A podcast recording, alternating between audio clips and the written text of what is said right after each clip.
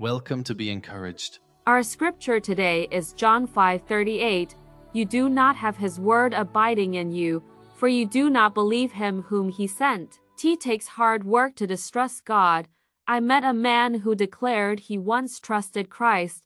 Now, for him to continue to do so is foolishness. He has all sorts of reasons why he cannot trust there is a God, yet his life is swimming in conspiracies.